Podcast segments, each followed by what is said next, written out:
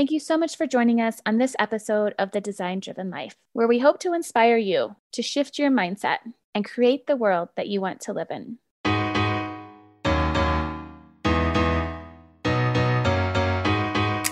Hi, I'm Wendy Yates, and today I had the incredible pleasure of speaking with Ileana Rodriguez. Ileana Rodriguez is the principal at iDesign Access and an international architectural design consultant for major infrastructure projects focusing on inclusive design. Ileana's experience comes from working for clients such as the International Paralympic Committee, national sports organizations, and various architecture firms. Ileana has been involved as a consultant to oversee different sized projects from Olympic, Paralympic stadiums and airports to smaller sports facilities, hotels, and temporary infrastructure. The projects have taken place in Europe, Asia, and the Americas in dozens of different countries.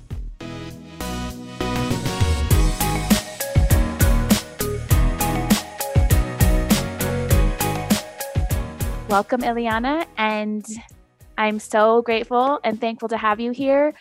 And I'd love if we could just get started with you sharing a little bit about who you are. Well, thank you so much, Wendy. It's great to be talking to you and to be part of your of your podcast. And I am very happy to be here today. And as you said, I'm I'm a Paralympic swimmer. I retired a few years ago, but I also finished my while I was a swimmer, I finished my career as an architect. So today I've been able to combine both of them, and that's what I do today. Amazing. So what um what brought you to being a Paralympic swimmer? How'd you had had that passion come about? Well, I was a swimmer since I was a kid. Um, I am in a wheelchair today, but I was not born in a wheelchair. I stopped walking when I was 13 years old.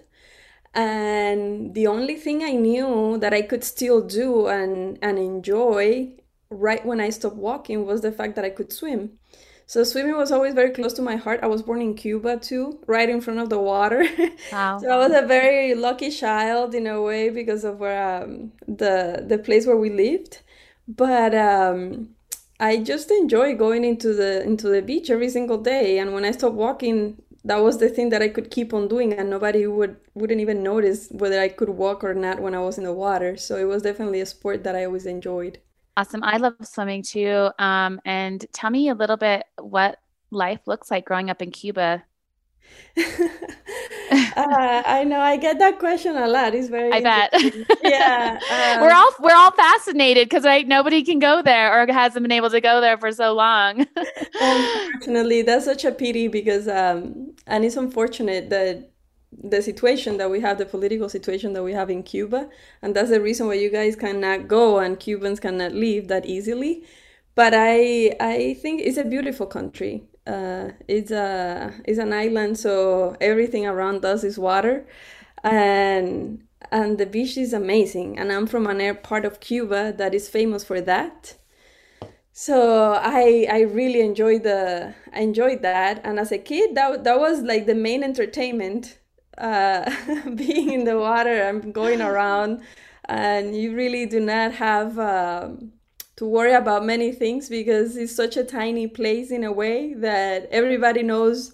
I remember growing up that everybody in my neighborhood knew me because I was the granddaughter of Tete. So that meant that everybody was watching me. so there was not much I could do out of my of my comfort of the comfort zone, right? So it was a it's a different environment to many places here in in the US, but definitely like anything, you know, it has very positive things, very negative things, but it was a great childhood from what I remember for sure. So I wonder if you would mind sharing a little bit about what caused your inability to walk at 13 years old. I was diagnosed, I was a ballet dancer as well and i was diagnosed with uh, i started losing strength in one of my legs and i was diagnosed with a um, avm of the spine which is a malformation in the spinal cord and when this develops uh, that when it developed actually is what left me paralyzed. So it was controlled uh, with some treatments and stuff but of course the injury was the left you know of me not being able to walk. Right.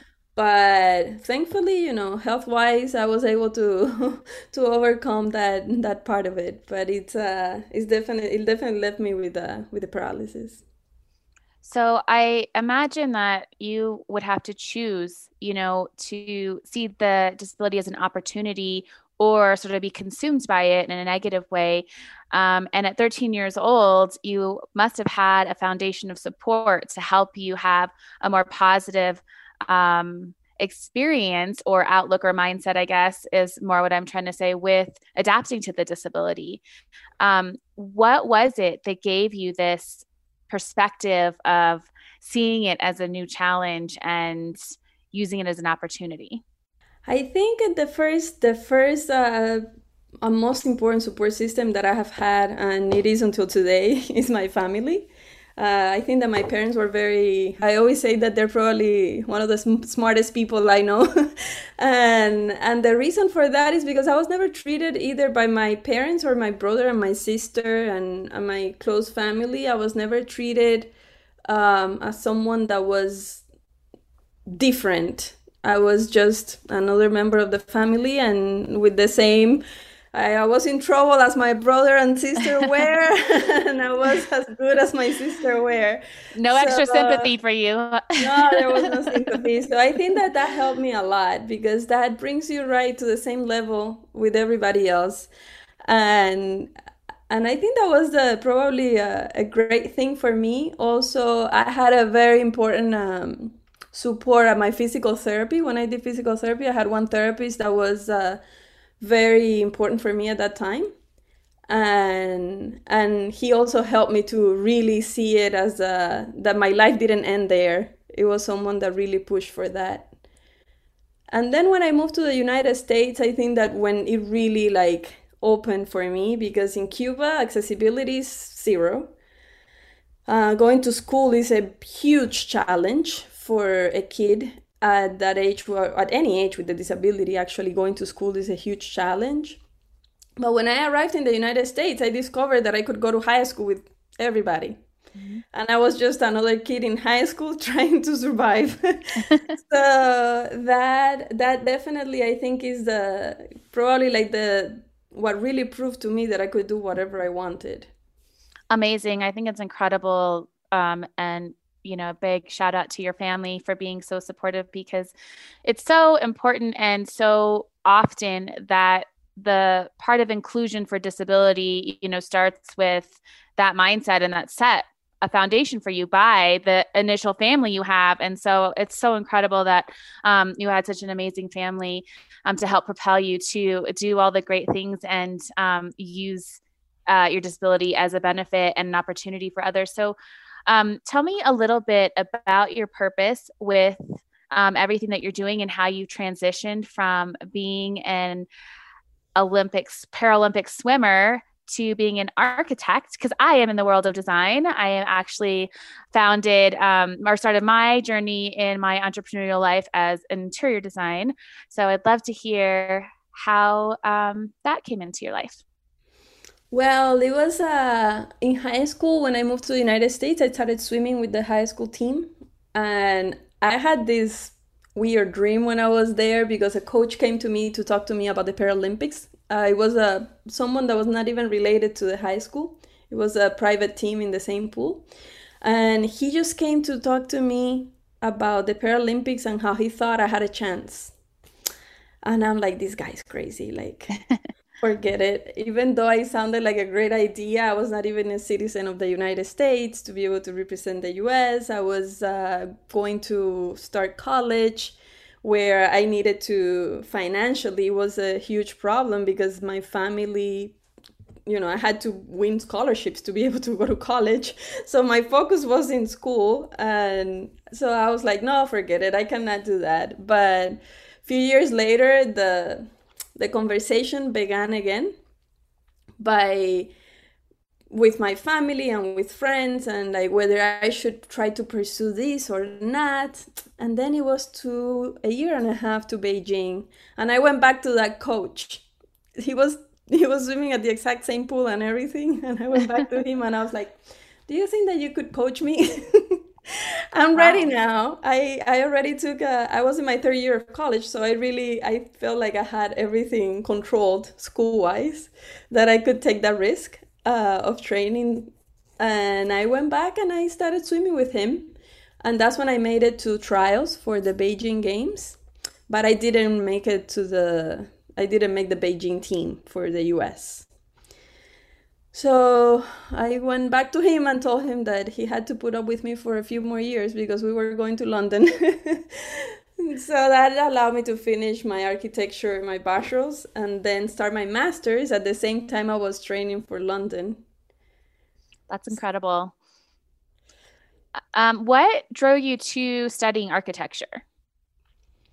Well, I come from a family of engineers, architects, so mm-hmm. I kind of grew up in that environment.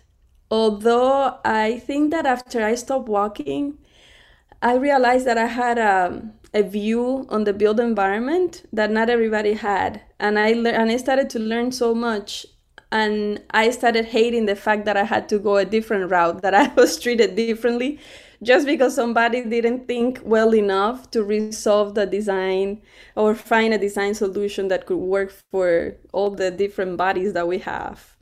So i think that that was the first thing that really like caught me into it and i went for it.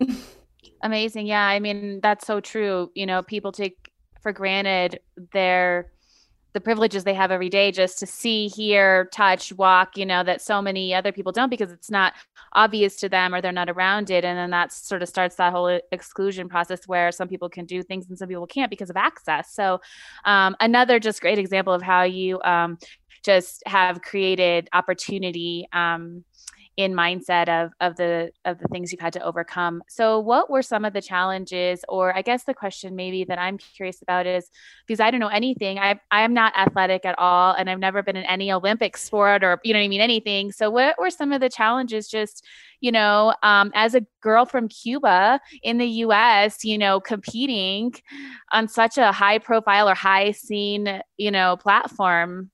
What was that like? Well, I think that for me, the first, I remember the first competition I went to, I was very naive. I'm not gonna lie. I show up and I was, I didn't even, I think I didn't even know what half of the papers that were hanging on the walls meant and my name was everywhere. I didn't know. I'm like, I'm like, and they told me to swim as fast as you can on the 50. like, why are you giving me all this information now, right? So for me, that was a bit uh, challenging at the beginning to understand this very sophisticated system that you have in the background of results of like where you're standing, where you. Um, and I came from a very different reality, right? Uh, so for me, that was a huge challenge. The English as well. Back then, I didn't. Uh, my English was was okay, but it was not at the level that it is today for sure. And this definitely brings a whole different level of uh, complexity to many things. I think it helps sometimes, to be honest, because mm-hmm. you don't understand half of the stuff, so you're good. But uh, also culturally, definitely was a, for me was a very good learning curve in a way because Miami is an extension of Cuba, you know. Mm-hmm. When you jump into the USA team and, or you live in Colorado, like I did for three years, for yeah, three years before going to the London Games, this definitely opened my my eyes to a new world in the in the US and living in the in Colorado Springs I was the only in our team I was the only Latin girl definitely the only one born Latin girl as well. So it was it was uh it was interesting. And I think it was good too for my for my peers as well you know because this was like I was like a new thing for them too so we it was it was good. It was a it was a lot of learning for sure. I'm missing the cuban food that too. Yeah i'm sure. Um, we don't have a big cuban cuisine in the states. Nothing good that i can or a place that i've been. Maybe there's a little bit more now in miami maybe more restaurants that offer more authentic cuban cuisine. So just to backtrack a little bit what brought you to the us how did you make that decision? How did you get that access to start coming to school in the United States? Well, I was um, I came to the United States because when I stopped walking, my treatments, uh, what I had was so complex that in Cuba there was no way to treat it back then.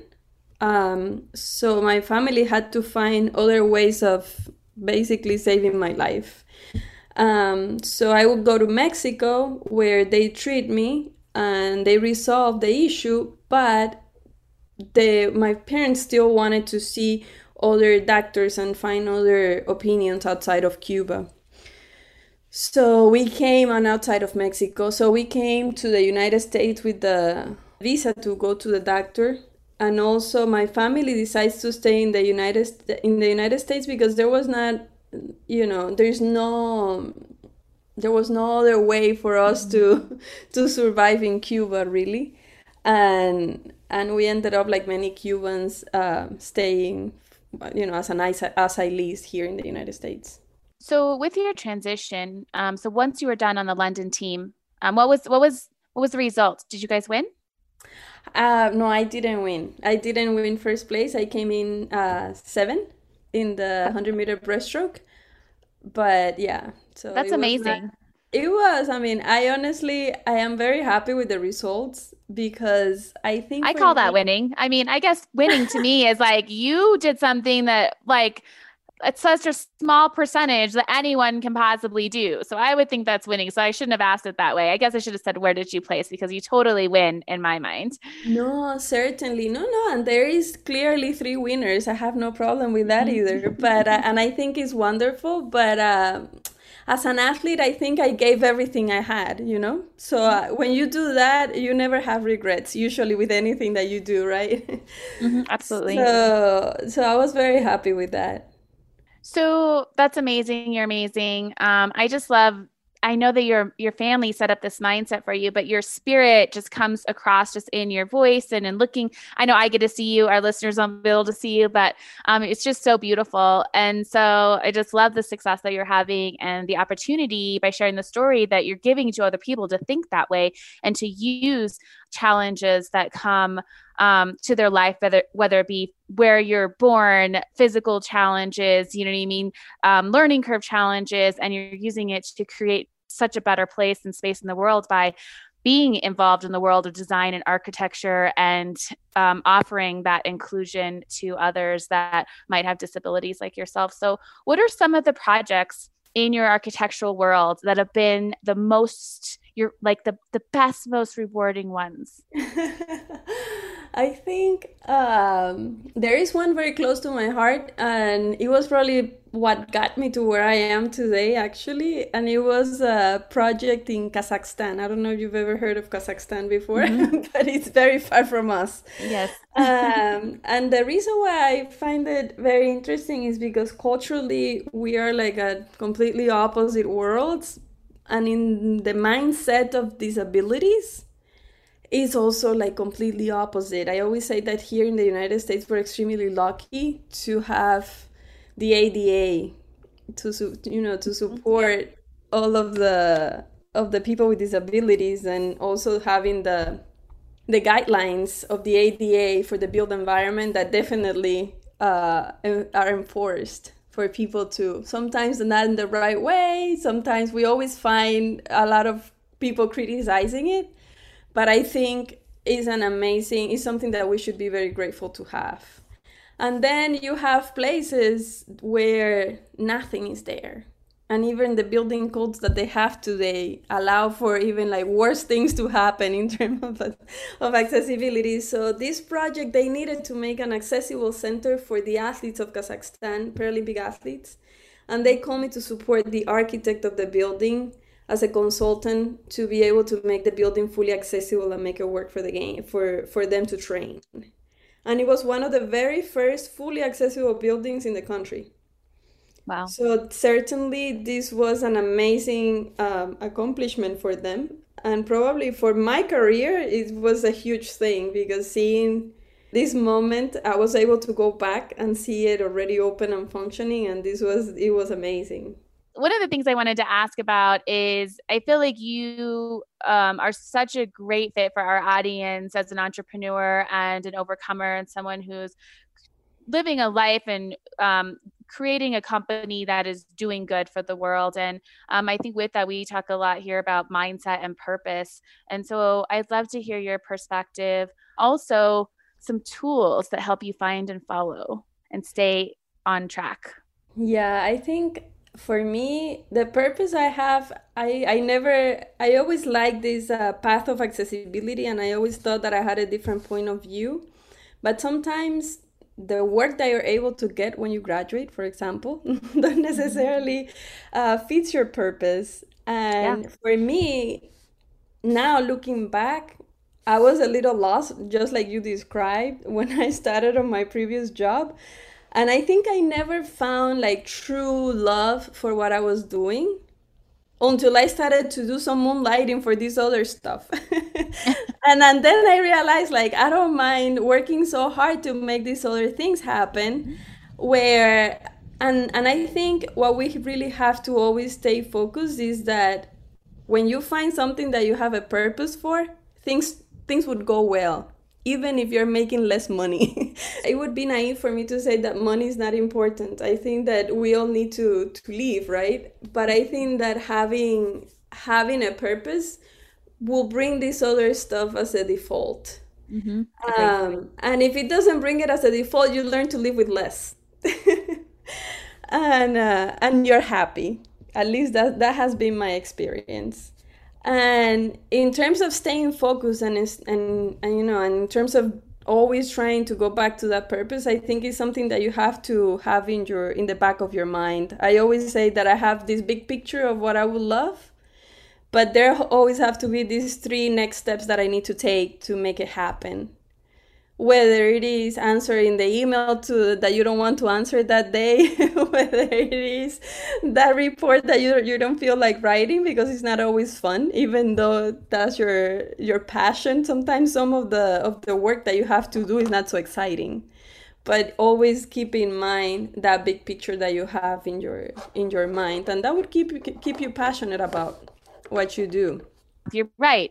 It's a it's a necessary thing that we need for this for this world and in this life but if it's not your focus it just it just happens. You just have what you need. You're so it's you know that's such a great nugget to share is just stay focused on your purpose and really what you need comes. And whatever you want to create and grow you'll get the funds you need to do that yeah and i think also it's valid like there is people that the purpose is money you know? Mm-hmm. and that's when they stay focused on that. In my case i cannot say the same. I'm not saying he's right is wrong. I'm not here to mm-hmm. judge that. But in my case i think it's uh it's not definitely my my main focus. Yeah. And it has brought me great joy what i'm doing and that that i'm happy with. That's what really fulfills me. And i think that, that everybody should find what really fulfills them I we would have less more. people worry about the wrong things. exactly, exactly. I think we're both saying the exact same thing, but I totally, I couldn't agree more. Um, I think that you that you definitely have shared a lot that could inspire another little girl, not just from Cuba, but from anywhere in the world. Um, and I would love to, as we kind of wrap up from um, our conversation because we just want to kind of give a quick insight um, and then we'll share how people can find out more about you. Um, what would you say to your younger self or to, again, just any other um, young girl out there, 13 year old girl, any age really, um, about what's in store for you? I think that for any any any girl and for myself even is that never stop dreaming. Never. Mm. and never let anybody tell you that you cannot achieve a dream. Because this is not is not true. I think i think we all are have the same opportunity to be and be we are all capable of achieving whatever we want um, just by the fact that we're just humans, right? So I don't I think that someone too important uh, is true. Some people are more famous than other, but I'm not talking about fame. I'm talking about true dreams, and and I think that kids should should be allowed to do that. And I think us as adults should help them out to believe on them and really make it happen. That At least beautiful. I had that in my life. So yes, You were very fortunate, and that was so beautiful. Actually, made me tear up a little bit. so I think with that, that's a beautiful message to share and end on. And I've really enjoyed this time to just know that you exist in the world and to um, get to learn about you. So thank you for being open and available and sharing with us today. No, thank you. It's great to be with you guys. Okay. Have an amazing rest of your day. And I look forward to following your career and your life and um, seeing you again in the near future. Thank you so much. and best to you as well. Okay. Bye-bye. Bye. Thank you for listening. If you like this episode, don't forget to subscribe, comment, and review it. See you soon. I am thoroughly loving our platform for our podcast, Buzzsprout. So if you are considering, and you should, starting a podcast, it's so fun. It's a great way to connect with people. It's not hard when you have the right partners. If you're looking for a place to host your own podcast, join over 100,000 podcasters already using Buzzsprout to get your message out to the world. Start for free and receive a $20 Amazon gift card when you sign up.